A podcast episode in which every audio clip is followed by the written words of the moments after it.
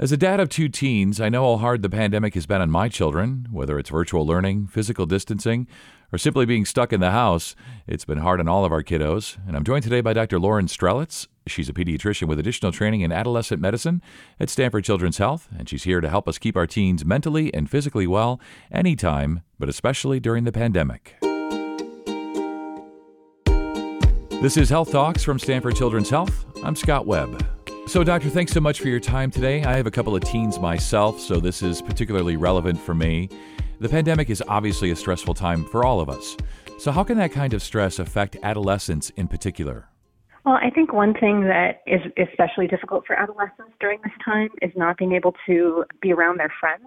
Teenagers really need an opportunity for independence and that independent growth and not being in school and having to social and physical distance is a real challenge for meeting some of those social milestones that, that they should be meeting at this time in their life. Yeah, definitely. And as I mentioned, you know, I have two teens, uh, 13 and 17, and I know one of the more social things that they do is they play video games. So my daughter plays Minecraft with her friends, and yeah, they're playing the video game, but I think it's really just an opportunity for her to connect with her friends because she's been in school all day. So she looks forward to that time because she knows because of COVID and physical distancing that maybe gaming with your friends and that social experience is maybe the best she's going to get most days. And speaking of virtual school and virtual learning, how does that affect teenagers instead of the in person that they're used to, that they probably need? The quality of virtual learning varies tremendously based on the resources that the school and the parents have. And I think one of the things that's missing from every type of distance learning is that opportunity to interact with friends. And so I think during this time, it's good for parents to be a little bit more relaxed about some of that extracurricular screen time. And I actually love that you brought up playing video games with friends because I think that's a great way for teens right now to be able to be social and engaged with their friends during this pandemic.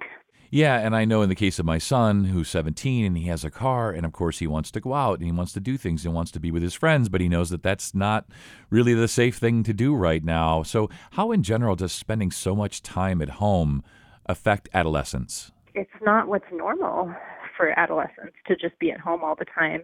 And I think it affects adolescents in some similar ways that it, as it affects us adults, but it's harder for them to understand that this is a temporary situation. It's really challenging. I think I've seen a lot of more worsening of anxiety and depression in teenagers that may have already had a little bit of underlying anxiety and depression, but it's gotten worse with this feeling of, of isolation from their peer group. Yeah, I think you're right. And I think that one of the things all of us parents worry about is what are the, well, what might be the long term effects on our teens and adolescents that adults like we can sort of contextualize and even though none of us have ever lived through a pandemic like this we understand that this is quote unquote temporary and that we will come out on the other side of this and we will have other Thanksgivings and Christmases, for example. But with our teens and our adolescents, I think we worry about the long term effects. So, do you have any sense of what the long term effects might be on adolescents? I think it's really hard to say what the long term effects are going to be. I mean, I think the most important thing is recognizing if there's a problem other than just like the normal boredom and frustration and not being able to do what you want to do and trying to get an intervention early. If, you do notice that things seem to be worse that your teen seems to be struggling more yeah, and I think that that's the tricky part for parents, of course, because as we know, teenagers are moody in general. So, how do you distinguish yeah. normal teenage moodiness from something that is COVID or isolation related? So, what can we look out for with our teens and preteens? Are there certain behaviors or signs that our children might be struggling with their mental health? Absolutely. I think you know the level of irritability or frustration or annoyance with you that your teen usually has, right? So I'd be looking for things outside of of that, like extreme frustration or irritability, or even the opposite, just like shutting down and not being their normal, like argumentative self, avoiding their friends and avoiding the things they normally like to do, overeating or or not eating, like skipping meals, not seeming hungry, and then also looking at sleep. Are they sleeping all the time? Are they just staying up all the time? Those are all kind of signs that something more serious is going on than just the normal how we're feeling with all of this. Have you noticed any changes in the number of patients who are reporting stress, anxiety, or other issues with mental and emotional health? I'm noticing more teenagers reporting low levels of stress that hadn't at previous exams. And then I'm noticing that the teenagers who already had some low levels of, of stress before the pandemic, things seem to be worse. Of course, as parents, one of the things that we want to do, the many things we want to do for our kids, is to try to help them deal with these things. So, what can we do to help our children deal with these stressful, difficult times? I think it's important to give your teenager some space so that they are able to explore their interests and interact with their friends in a socially distant and physical distant way. But I also think it's really important to check in with your teenager. Make sure they're feeling okay, give them an opportunity to participate in like decision making about even things like what do you want me to get for dinner? Do you want to do something as a family tonight or would you prefer to not do that? Giving them an opportunity to have some amount of control in what's going on in their life can make a difference. The other thing I would say is it's really important to have healthy options and have a plan for mealtime. What I am seeing a lot is kids rolling out of bed, getting straight on virtual learning, skipping breakfast, and then binging on snack food all day, which is not really healthy either. The other thing I would say is taking breaks from the screen. So stepping away from the screen for a little walk, walk outside, even in the backyard if there's a backyard space, or around the block if they can, or even just standing up and moving away from the computer and stretching. Sitting in front of the computer all day is not good for any of us. Are there any strategies parents can use to encourage the healthy approaches that we're talking about to mental health at home with our adolescents? It definitely depends on the adolescent. I would say having a plan to get up and walk around every two hours or so during class, or some sort of plan for the teenager to be able to get some kind of exercise um, is something that is a strategy that can help their mental health. I think the sleep stuff is really important too. So, trying to make sure that they're not doing their virtual learning in their bed so that when they're in their bed, they can use it as a place to sleep having them sit up at a desk somewhere, ideally outside of their bedroom, but most people don't have that space. So it might have to be in the bedroom, but just keeping learning away from the bed so the bed can be used just for sleep. Having light, like trying not to have them be in a dark room all day, have some natural light come in, even if they aren't able to get outside. And having like I said, healthy options of for food throughout the day. And then also having like snacks that have protein in them, healthy fats, carbs, not just chips and cereal and things like that. I think that the tricky thing here is we're dealing with these teens and their normal moodiness and then everything else that we've discussed here today stress, anxiety, online learning, and distancing, this whole ball of wax, if you will.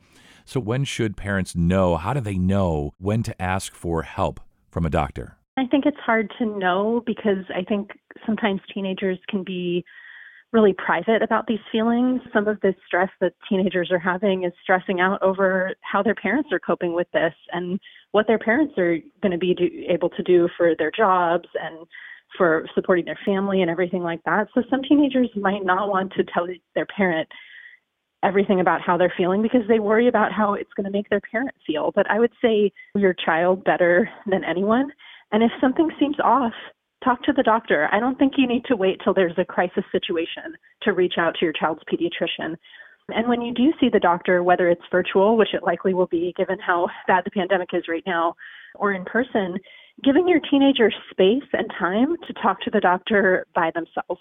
And when you schedule the appointment, letting the letting the scheduler know what your concern is, so they can try to give the provider extra time to spend with you um, and with your teenager so there's enough time to go into everything.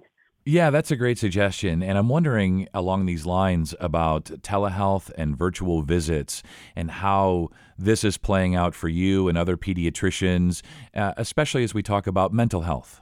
So I think a virtual visit can be a great platform for being able to talk to a teenager about mental health, but it has to be in a way where the teenager feels safe to open up. It's helpful if it's a provider that they've met before And it's also really important that the parent give some time and space for the teenager to privately talk to their provider. Doctors, we wrap up here today. Anything else we can tell parents as they navigate all of this the stress, the anxiety, the virtual learning, the distancing, the masking, everything, and we're trying to keep happy and healthy, mental and physically well teens and adolescents? How do we do that? Anything else we can tell people? I think it's important to acknowledge that this is hard and that this is a hard situation for everybody, and it is normal to not feel that this is normal. It's normal to be having a hard time with this because this isn't what we're used to in our lives and it's set up a lot of challenges, particularly for parents and children. There's nothing wrong with asking for help. And just because your child is experiencing symptoms that uh, look like anxiety or look like depression, it doesn't mean that anything is permanently wrong with them. It doesn't mean that there's anything wrong with getting help. And these are just responses, largely just responses to the situation we're in right now. And the sooner you can get them help and get them away to just get out of it a little bit, the, the better it is for them. I would also say that for people who are struggling, for parents who are struggling financially, reaching out to your kids' doctor can also help get you lists of resources for food banks and things like that so that you are able to provide nutritious meals and that that takes one kind of piece of stress off of your plate. Yeah, and we've talked about today the, the things that we can do, ways that we can support them and encourage them, as simple as just making sure we've got good food in the house, healthy foods in the house, encouraging them to take breaks and get natural light and go for walks, and all of these things can help. And as you say, we don't need to wait till there's a crisis, right? If we think, because we know our kids well, if it's gotten to a point where they should speak with someone or we should speak with someone, then it's okay to do that because there are no rules really when it comes to our children. We want want happy, healthy, physically and mentally well kids. And we as parents want to do that and have the responsibility to do that. And we've talked about a lot of great ways that we can work our way through all of this today.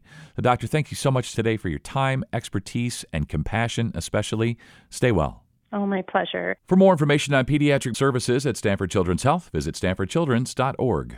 And we hope you found this podcast to be helpful and informative. If you did, please share it on your social channels and be sure to check out the full library for additional topics of interest. This is Health Talks from Stanford Children's Health. I'm Scott Webb. Stay well, and we'll talk again next time.